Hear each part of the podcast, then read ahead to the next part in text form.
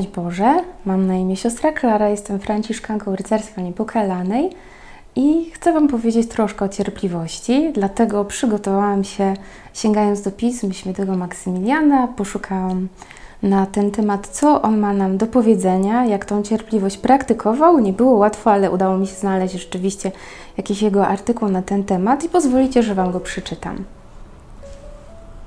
Tak, ale tak właśnie nie zrobię.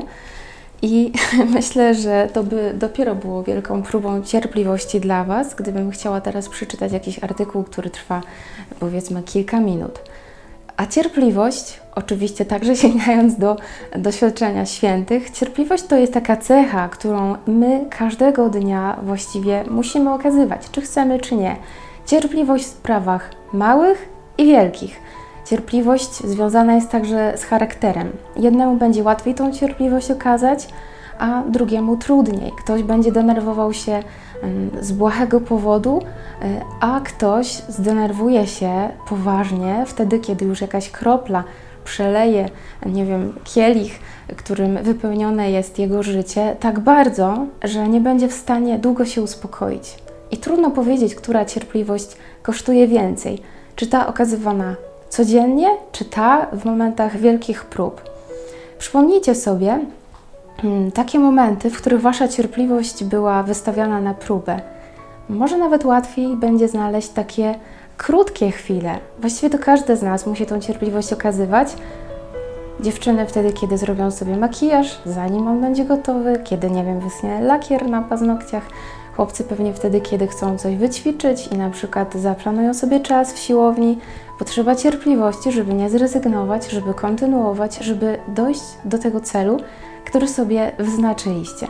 Cierpliwość trochę inny ma smak, kiedy związana jest z bólem, z cierpieniem, a także go doświadczamy. Cierpliwość wtedy, kiedy mm, czekamy na sali, przy, przy sali operacyjnej, czekamy na to, czy operacja się udała, czy ktoś, kogo kochamy, wyjdzie cały i zdrowy. Cierpliwość także wtedy, kiedy czekamy na telefon. Może już dawno nie dzwonił ten człowiek, na którego telefon oczekujemy i nie wiemy, co się stało. Cierpliwość także wtedy, kiedy czekamy na wynik egzaminu. E, cierpliwość wtedy, kiedy właśnie ważą się nasze losy.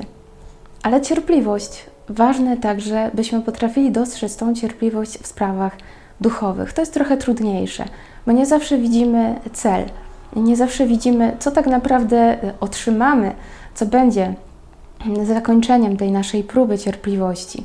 A więc cierpliwość w znoszeniu czegoś, cierpliwość wobec czasu, cierpliwość także wobec samego siebie, cierpliwość wobec Boga i cierpliwość mm, w czynieniu dobra. Tak jak kropla, która drąży skałę przez swoją wytrwałość, rzeczywiście mm, przez to nieustanne spadanie na skałę ją, ją jakoś żłobi, kształtuje. Pan Bóg też kształtuje nasze serca. Może my byśmy oczekiwali tego, że On zadziała już, nie wiem, po 50, 6, 7 dniach nowenny. Dlaczego nie ma efektu? A może Pan Bóg chce, żebyś odmówił jeszcze jeden dzień? Albo nie prosił Go w wyznaczonym terminie, bo On ma inny, lepszy. I tutaj także potrzeba cierpliwości. Czyli tak jak okazujemy cierpliwość w tych sprawach przyziemnych, codziennych, tak też potrzeba naszej cierpliwości w sprawach duchowych wobec Boga, aby dokończył w nas dzieło, którego chce dokonać, żeby nasza dusza, tak jak z salonu piękności, naprawdę wyszła gotowa. Tutaj pośpiech nie jest skazany. Wyobraźcie sobie, co by się stało, gdyby jakiś pacjent no, nie był cierpliwy i w czasie operacji się zerwał. No, niech tak będzie to będzie tragedia.